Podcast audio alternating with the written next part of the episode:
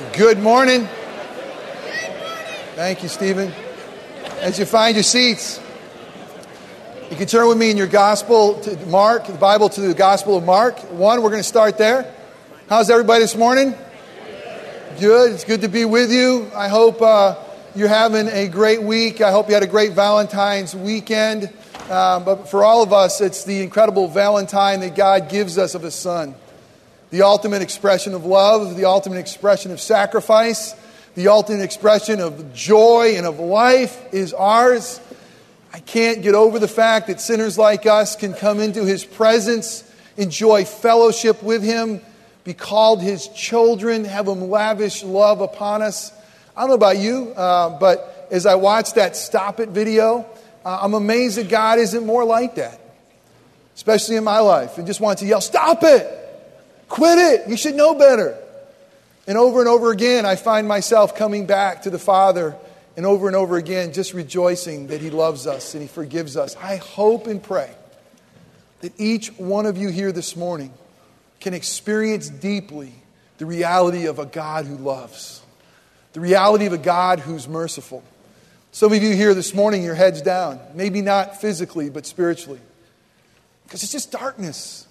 Just same old stuff. And, and it's my hope and prayer that God will be the lifter of your head today. That the truth of the gospel will warm your soul. That a merciful and, and loving God will just cause you to want to dance. I want to begin by telling a story a story of a young girl, about three years old, uh, recently had minor surgery.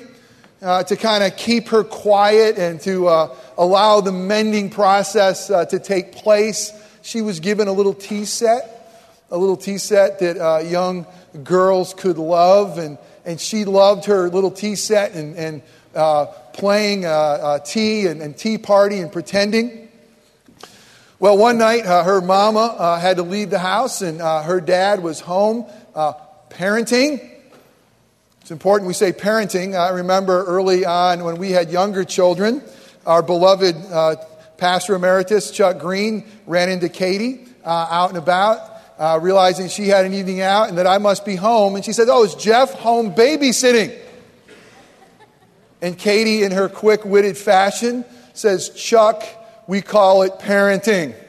And so for a while, uh, we called him Chuck, we call it parenting. So that's so true. When dads, when we're home, we're not babysitting. If they're our own kids, we are parenting. And this dad was home with his little three year old uh, ball of sunshine, the pride of his life, uh, and yet he's uh, watching the news.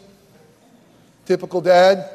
Have a chance for some one on one time with your daughter, have a chance to just play tea, but he's kind of distracted, watching news and the events of the world. Well, you know, no, no mind to the little girl. She's going to use her little tea set. So she brings her daddy a cup of tea. Oh, the dad is so proud, so proud of his little princess who appears offering some tea. Would you like some tea, Daddy? Oh, I would love some, darling. Thank you very much. Of course, it wasn't tea, it was water. But he sipped it with his pinky up and daintily said, Thank you, darling. It was so yummy. You make the best tea. I'll get you more, Daddy. So the process happened a few times. The little girl would disappear, scamper away. A few moments later, enter into the room. Daddy, I have more tea made for you. Daddy would be filled with joy, thinking I could have a little bit more water. Eventually, the wife comes home, says, Honey, you got to see this. This is incredible. This is the cutest thing. Our little cupcake, our little darling. She is awesome. She is so special. Wait, I got to see this. Honey, will you bring daddy a little more tea? And there goes the pitter patter of little feet off uh, to get yet another cup of tea. Some of you know what's coming. and the wife sits there amused, like wives can do, you know, just waiting for the full effect to take place the exchange between the little girl and her daddy about a cup of little tea. He sips on the tea, says, Oh, it's so wonderful. It's so good, darling. Isn't our little cupcake so smart and so beautiful? And the wife says, Honey, did you ever think where's the only place you could reach water? It's the toilet.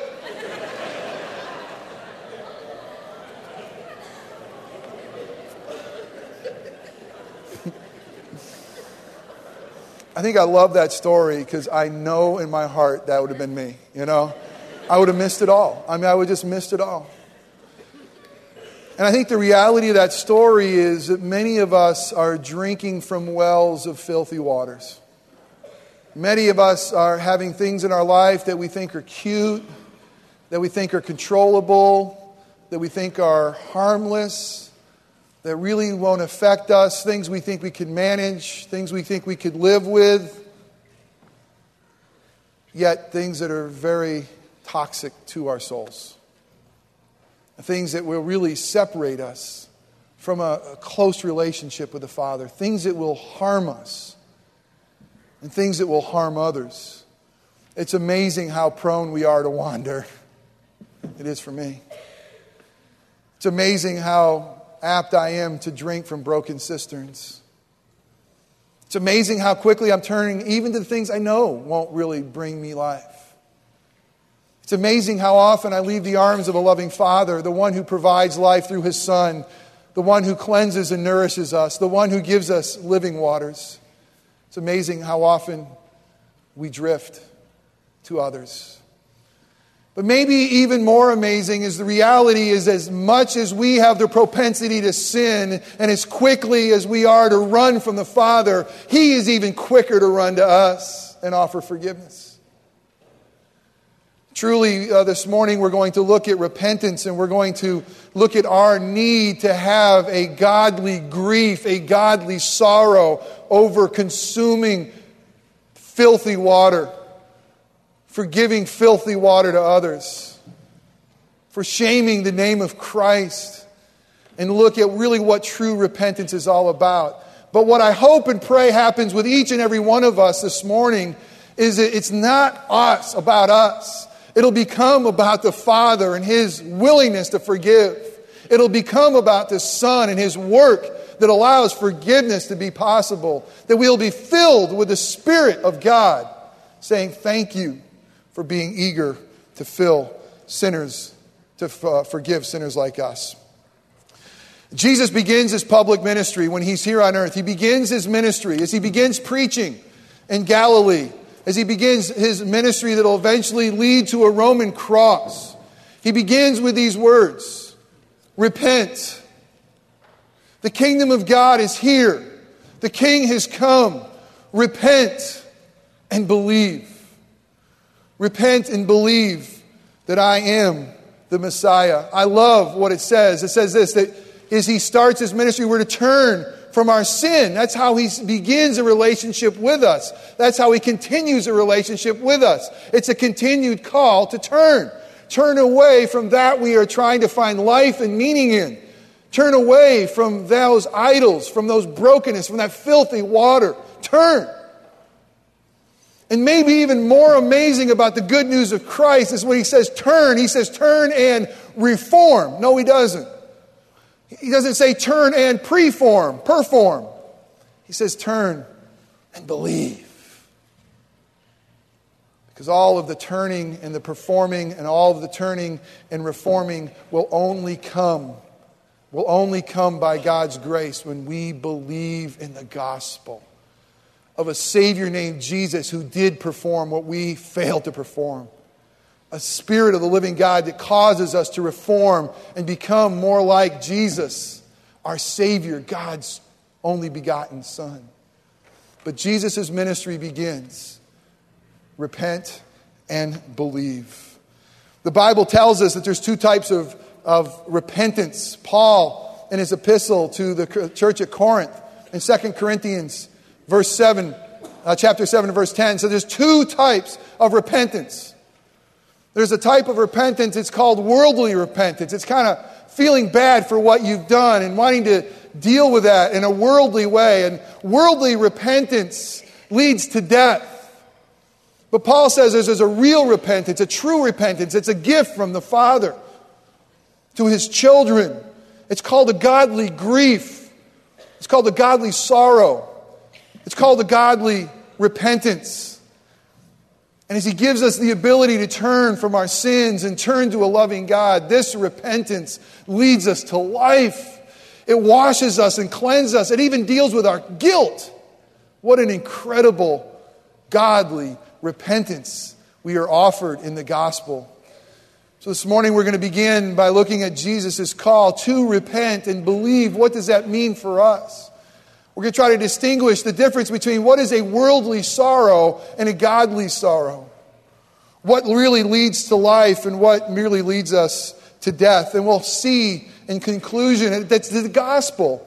It's this good news of Jesus Christ freely offered to sinners like us who deserve God's wrath but receive God's mercy and love. And we're going to realize that it's this gospel, this, this repentant believing in Jesus Christ, that is the only way, the only way for us to truly repent. It's the motivation. It gives us the freedom to come to the Father once again. It's the gospel where we learn that God really loves to forgive sinners. It's in the gospel that we learn that the Father is willing and able and eager to fill, for, forgive us, even more eager than we are to sin. I forget this. I need to hear this over and over again because I know how eager I am to stray. Don't want to be. God, help me. Restrain evil. Make me walk in a manner worthy of the gospel. But I never want to forget that He's a Father that can't wait to run and forgive. Listen, this morning, as eager as your heart is to turn from Him, He's even more eager to forgive and to turn to you. Isn't that good news? Doesn't that give us the freedom to come? Doesn't that give us the freedom? And the cross of Christ, the cross of Christ is the only way that God, who is eager to forgive, can to forgive a mess like you and me and not do irreparable harm to his justice or his holiness. You see, we're Christians, and we, we, we realize as Christians and followers of Christ, it was at the cross that really this victory took place when the Father poured out his wrath for sinners like you and me. And a holy God is angry with sin. Let's never forget that. Sin separates us from God, and every single sin of ours deserves God's wrath and separation and hell. But He's merciful to His children. And at that cross, we see justice and mercy kiss. And we see that God can be a holy and just God because He deals truly with sin, because every soul that sinneth will die. And the wages of sin truly is death. And all of us have sinned. You and I, we're going to pay for those sins and die, or Jesus paid for them for us. And so that's why we lift high the cross. That's why we rejoice over what our Savior has done, because it's there that a holy and just God can still love us and forgive us, because He's dealt with our sin through His Son. And you got to listen to this sermon, because it may be the last time I preach on repentance. One person laughed. I thought that would ask a little bit more. It's hard. What usually happens to a preacher is he has to be exposed to uh, how poorly he's performing. And I, I got to tell you, it's really, it's really humbling. And I want you to know, like every week, I'm in journey with you, that I, I want to get it. I want to so much live my life pleasing to Jesus. I really do. I love him. But I've realized I've been so convicted how poor um, I have been oftentimes with repenting, how much my repentance is a worldly sorrow compared to a godly sorrow. So, you journey with me? Let's look at God's word. We're going to look at three verses Mark 1 15, 2 Corinthians 7 10, 1 John 1 9. I'm going to read each one. We'll come back to them. I'm going to pray, and then we'll jump right in. Let's be mindful whether we're in the Gospel of Mark, we're in Epistle of the, to Corinthians, or uh, the Epistle of 1 John. It's all God's Word. Mark 1 15. And saying, Jesus saying, the time is fulfilled and the kingdom of God is at hand. Repent and believe in the gospel. 2 Corinthians 7 verse 10. For godly grief or godly sorrow produces a repentance that leads to salvation without regret, whereas worldly grief produces death. Then, lastly, 1 John 1 9. If we confess our sins, he is faithful and just to forgive us our sins and cleanse us from all unrighteousness. Let us pray. Father God, would you come powerfully into this room and speak through a broken vessel this morning? Father, you know the truth. You know the truth about me. You know how much I need to repent of and from. You know how much worldly sorrow I still try to show instead of true godly sorrow. God, forgive the preacher. But God, my sin should not trump your grace and the need for your people to hear your word. And so, Father, we're asking that you'll do that which only you can do, that you'll just show us Jesus. And through your words and through your servant, that we will know that we were with you because you gave us ears to hear and minds to understand and hearts to embrace and feet to walk in a manner worthy of our Savior. The things that I say that are wrong or merely my opinion, may they fall away and be forgotten. The things that are true, that contain the good news of the gospel, would you use those things to cause us, lead us to repent again and to believe afresh in the good news of the gospel because it's there that we find life. It's there that we find your pleasure. It's there that we find your crucified and resurrected Son. It's there that we find your Spirit. And we thank you for the life that we have in you. Bless, we pray, in Christ's powerful name. Amen. On October 31st, 1517, Martin Luther changed the world. He changed the world by going to his church and taking with him 95 theses, uh, 95 statements that the church had to wrestle with, that we had to change. And as he pounded those into the door of Wittenberg, Germany, at that church, the Reformation began. And unbelievably, the first thesis that was written, the first thing that came that started the Reformation, were these words it says this When our Lord and Master, Jesus Christ, said, Repent, he called for the entire life of believers to be one of repentance.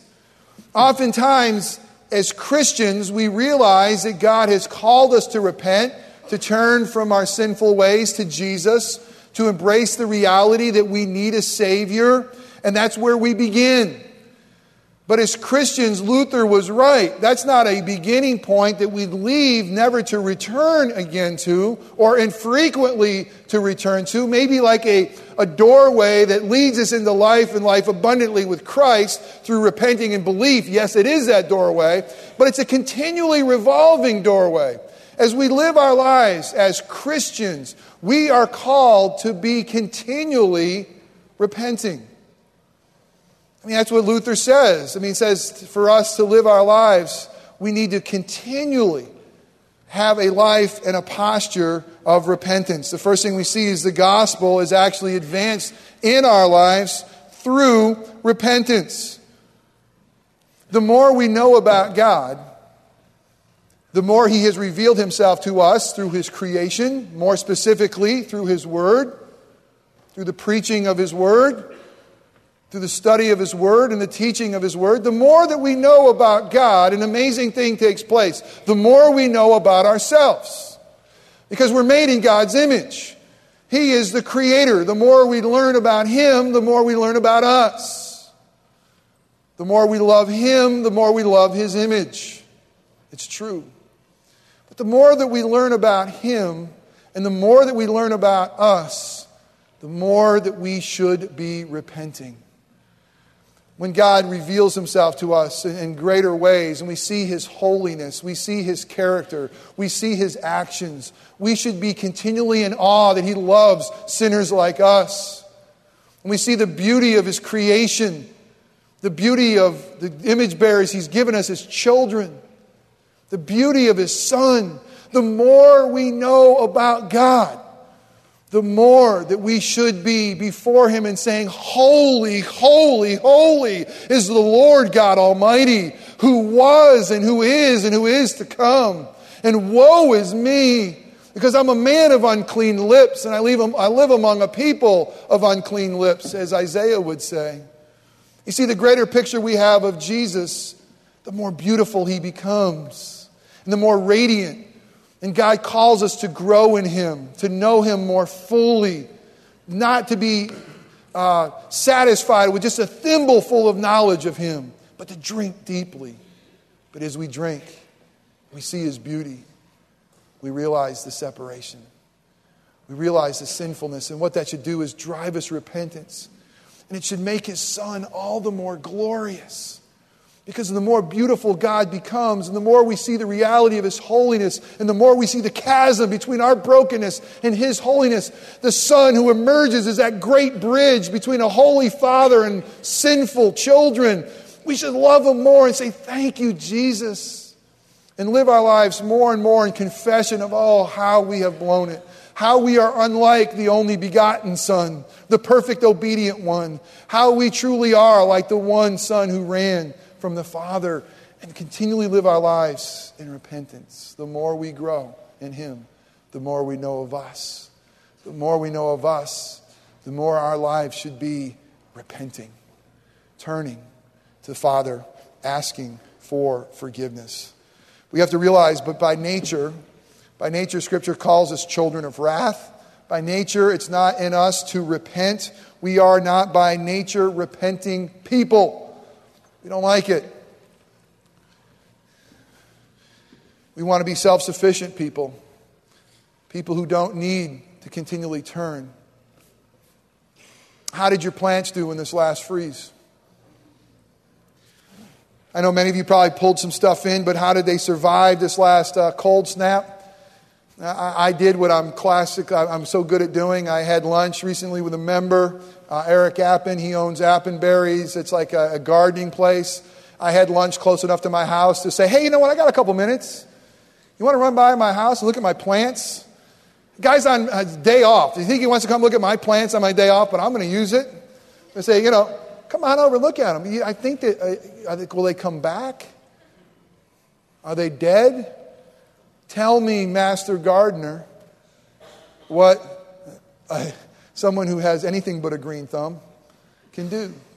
We looked at the roses, the knockout roses. Says, you know, these, these, uh, these need to be cut back to six inches. Oh, well, there's some roses on them. And they look, the, the two or three, they look, cut them back to six inches, and they'll come beautiful.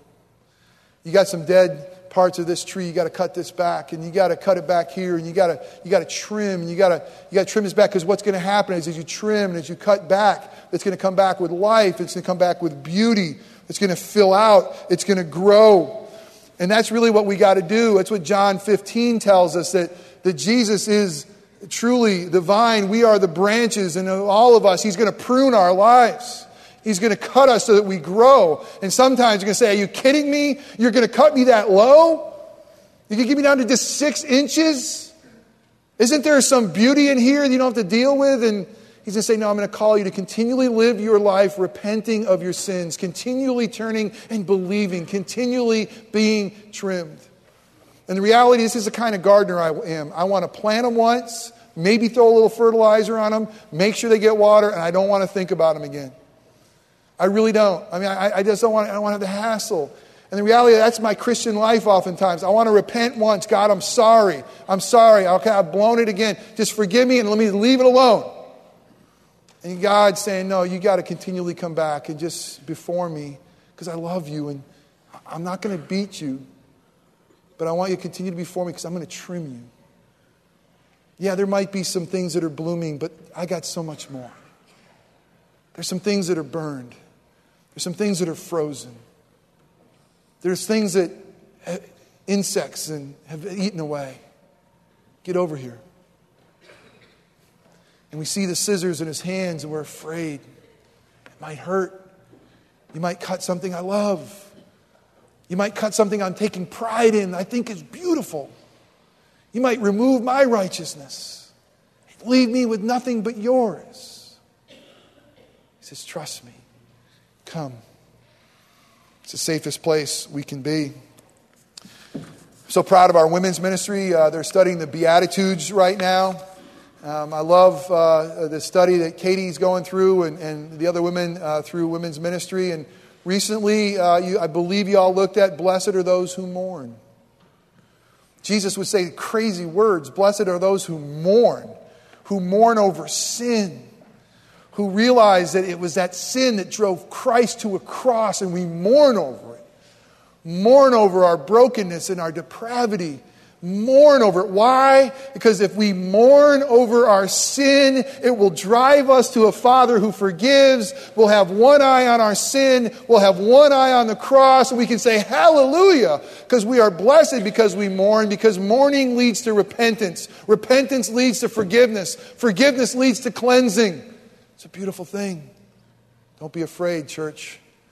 Don't be afraid. Blessed are those who mourn mourn over sin because it's harmful to our relationships, our relationship with the Father, and our relationship with others. It's the gospel repentance that leads to life. Again, 2 Corinthians 7:10 talks about this godly sorrow versus a worldly sorrow. Tim Keller says in an article he wrote, all of life is repentance. He says in the gospel, the purpose of repentance is to repeatedly, listen to this, it's so beautiful. I think it's in your bulletin if you want to follow along there. In the gospel, the purpose of repentance is to repeatedly tap into the joy of our union with Christ in order to weaken our need to do anything contrary to God's heart. I love that because what he is telling us is repentance is all about relationship. It's not all about moralism and behavior. We got it all wrong. Sometimes we think, oh, I don't want to repent. You know, I feel so dirty. But really, the reality is, it's all about relationship. And sin is, is our pursuit of something apart from God. We're trying to find life apart from God, meaning apart from God, joy apart from God. And when we repent, what we're acknowledging is all the life, the joy, the meaning we need, we find in Him. And it's that, re, it's that relationship that's being broken. And Keller so rightly says it's our turning from those things that weaken, uh, repenting, weakening our need for those things that are contrary to God's heart. Let me give you a very simple definition between of godly sorrow. Godly sorrow or grief is repentance is only possible through loving God and loving our neighbor. It's when we realize that sin is more about relationship, more about relationship than it is morality. And it begins with the relationship with the father. It's reading Joseph in the book of Genesis where he is propositioned by Potiphar's wife. Here's a, a young man away from home and seems like he's been forgotten by his family, sold into slavery, forgotten by God, being now tempted by this woman. And unbelievably, he knew relationship over morality. And he says, How could I do this and sin against God? David, a king after God's own heart, who fell into sin and whose heart was so hard and broken, or should have been broken, hard and crusty because of sin. When he finally realized that he had sinned, he realized it was about relationship first and what he did with his relationship with the Father to you and to you alone, to you and you primarily. Have I sinned? It's really being sorry. Godly sorrow is because we love our neighbor as ourself. We care about the way we're wounding them. We care about what our words and our actions are doing to them. We really are putting ourselves in their shoes. And we're looking at our behavior through a whole different lens of loving God and loving our neighbor as ourself. And worldly sorrow, listen, worldly sorrow is really about loving ourselves. Worldly sorrow is really by saying to our spouse or to our child, just, I'm sorry, I'm sorry, I didn't really mean it. And really, what we're trying to say is, I want to stop the guilt, so I'm going to say, I'm sorry. Or I'm worried about my punishment, so I'm going to say, I'm sorry, I didn't mean it, because I'm still concerned about myself and what I ha- might happen to me. And so I say, I'm sorry, so the punishment will end. I say, I'm sorry, so the Greek guilt will stop. You see, I mostly do this in my marriage. And I realize that most of my repenting is not godly sorrow. Most of it's worldly sorrow. I just, I just want to end, and get on. Do I really want to enter in and see how I've hurt you? hurt Katie or my kids? I just want it to stop so I can feel good about me. Remember Patriot missiles? Remember Patriot missiles? They, they came really popular with the uh, Desert Storm, the first Desert Storm. Early on, I mean, we heard about Patriot missiles. All of a sudden, everybody knew about Patriot missiles because uh, Iraq was throwing over these Scud missiles, kind of a cheap, I think, a previous Soviet type missile. And we had these Patriot missiles that were supposed to be like a, a defense mechanism. They'd be launched against a Scud missile. They'd blow it up before it ever came. They'd save lives. They'd be awesome. You see, I usually live my life in worldly sorrow as a Patriot missile. I have a defense mechanism that I really don't want anything to hit my hard, crusty, broken heart. And I'm going to try to keep anything from really hitting here. And so I'm going to lob some missiles your way. And when you criticize me and when God is revealing Sid to me, I immediately want to get defensive. Launch the Patriots. And say things like this Oh, you didn't really understand what I meant. If you understood what I meant, you wouldn't have felt the way you feel.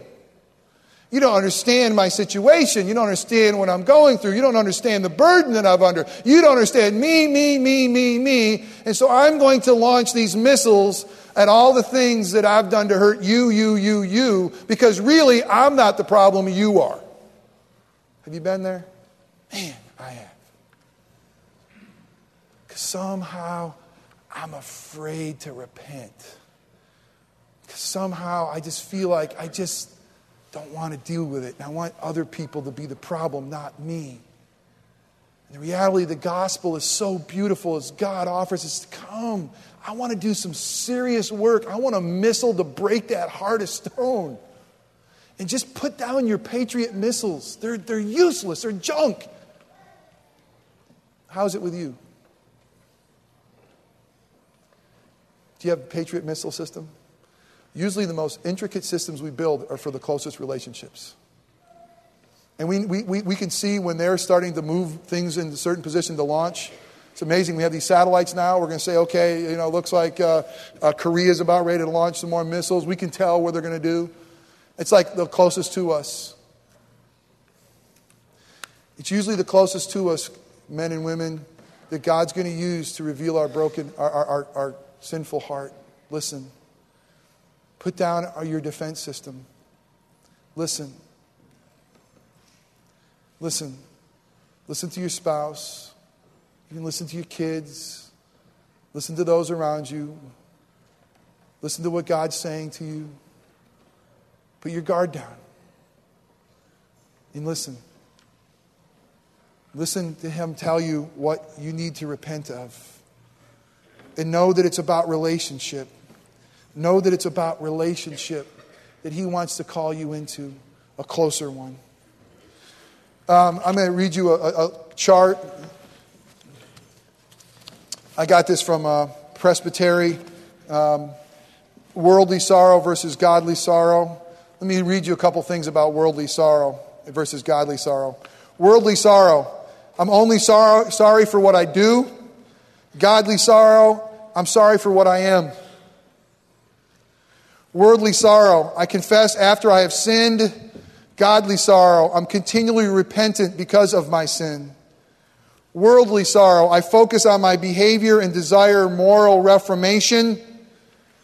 Godly sorrow. I focus on my disposition and desire spiritual transformation. Worldly sorrow. I want quick resolution so I can get you off my back. Godly sorrow, I want deeper insight, so I need you to hang in there with me. Worldly sorrow. I can't believe I'm like that. Let's not talk about it anymore. Godly sorrow. I can believe I'm like that. We need to talk more. Worldly sorrow. I have an explanation. Godly sorrow. I'm sick of my explanations. Worldly sorrow. I repent by trying to do it right the next time. Godly sorrow. I repent. I don't have my own righteousness. And I trust Christ to be my righteousness. Worldly sorrow. I'm sorry because I got found out. Godly sorrow. I'm thankful that you brought this to my attention. Worldly sorry, sorrow. I'm sorry that I offended you. Godly sorrow. I'm sorrowful that my sinful heart is so offensive. I got to tell you, there's so much worldly sorrow that God wants to drive out in my life. How is it with yours? Well, there's such good news. It's the gospel. Thirdly and lastly, the gospel, the enabling power that leads to repentance. Look at what Watchman Nee wrote. Watchman Nee wrote a little book. He's a China, uh, Chinese Christian. Uh, he wrote a book, Walk, Sit, Stand. It's on Ephesians. Um, I'll be preaching through Ephesians in a couple weeks, by the way. Um, online, you can listen to Ephesians. We have uh, the CD of Ephesians in the lobby. I'd love for all of you all start listening to this great book. But Watchman Nee in his book, Watch, uh, Sit, Walk, Stand, said this about repentance that the gospel offers. He says this listen, it's the Father's joy that he could find in the prodigal, the one who went off from the Father and lived a terrible life, that he could find in the prodigal an applicant for the robe, the Father's robe the shoes and the feast. It was his sorrow that in the elder son he found no such applicant. Here's what he's saying God loves to forgive, God loves to lavish love on us. God really, really loves it. He loves us repenting because he loves forgiving. He loves us coming over and over and over again. Say, I've blown it, I've blown it, I've blown it. Because he says, I love, I love, I love, I forgive, I forgive, I forgive. That's the Father who lavishes love on us, who doesn't say, oh, just one more time, okay. He says, yeah, I'm going to run after you, sinner, and I'm going to love you. It's almost as if the Father can't contain forgiveness. He's just got to pour it out on broken sinners like us. And he's just so anxious to forgive. That's the gospel. He's saying, I have a robe for you because I'm going to call you my own. I have shoes for you. I'm going to throw a feast and a party after you repent because that's what I do. That's how merciful and loving I am. And it's the older son who was re- refusing to repent, who wanted his own righteousness to be okay, that missed the robe, that missed the party. This is what, this is, listen, this is what God's telling us. God wants us to repent so that He can forgive, so He can love, so He can cleanse and set us free. Through the gospel, we find true forgiveness of our sins. True forgiveness. Not wink over, just forget about it. True forgiveness. Because our sins, listen, every one of your sins, children of the living God, they were nailed to the cross. They were nailed there. They were paid. Children of the living God, listen to a holy God say, not guilty. Through the gospel, we find cleansing from our sins. He truly has made us clean, He's made us beautiful. And we got to keep coming to that fountain for cleansing. How is it with you? What do you need to repent of? The Westminster Confession of Faith says this about sin. What is sin? Well, sin is any want of conformity unto or transgression of the law of God. Huh?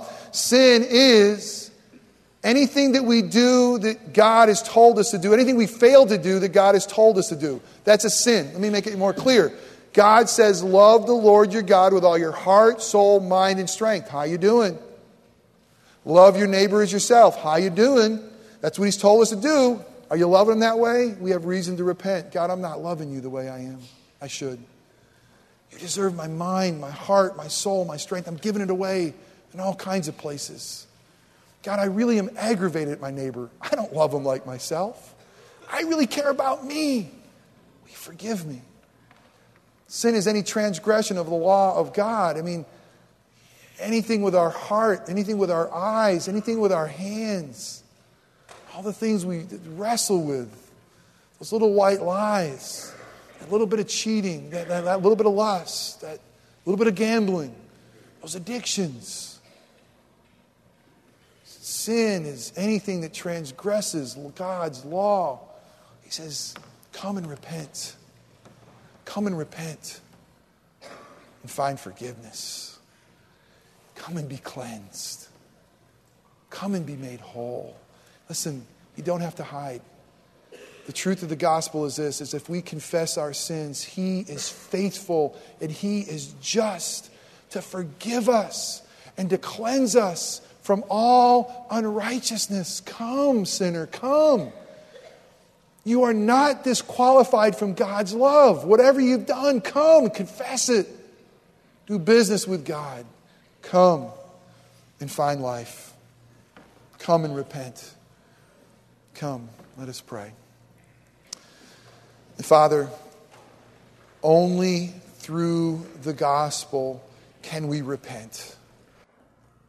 Because truthfully, if we turn to a holy God with all of our filth and brokenness and all the things that we have drunk from that are filthy waters, God, you should be angry, and you are angry at sin. But through the gospel, you've poured that anger on your Son so that we can be lavished upon with love, so that we can be lavished upon with mercy, so that we can be forgiven and cleansed. God, thank you for godly grief and sorrow because it's about relationship. Forgive us for the way we've trampled all over this relationship with you, looking all over for life and love in the wrong places. God, do business with us right now through your Spirit. God, may there not be a heart here that you don't speak to. Speak clearly. Reveal to us our sin so that you will reveal to us your grace in Christ Jesus. God, take our tithes and offerings, use them to advance Christ's kingdom, and use them to make more of your image bearers repent. Lead us to repentance, we pray, in Christ's name. Amen.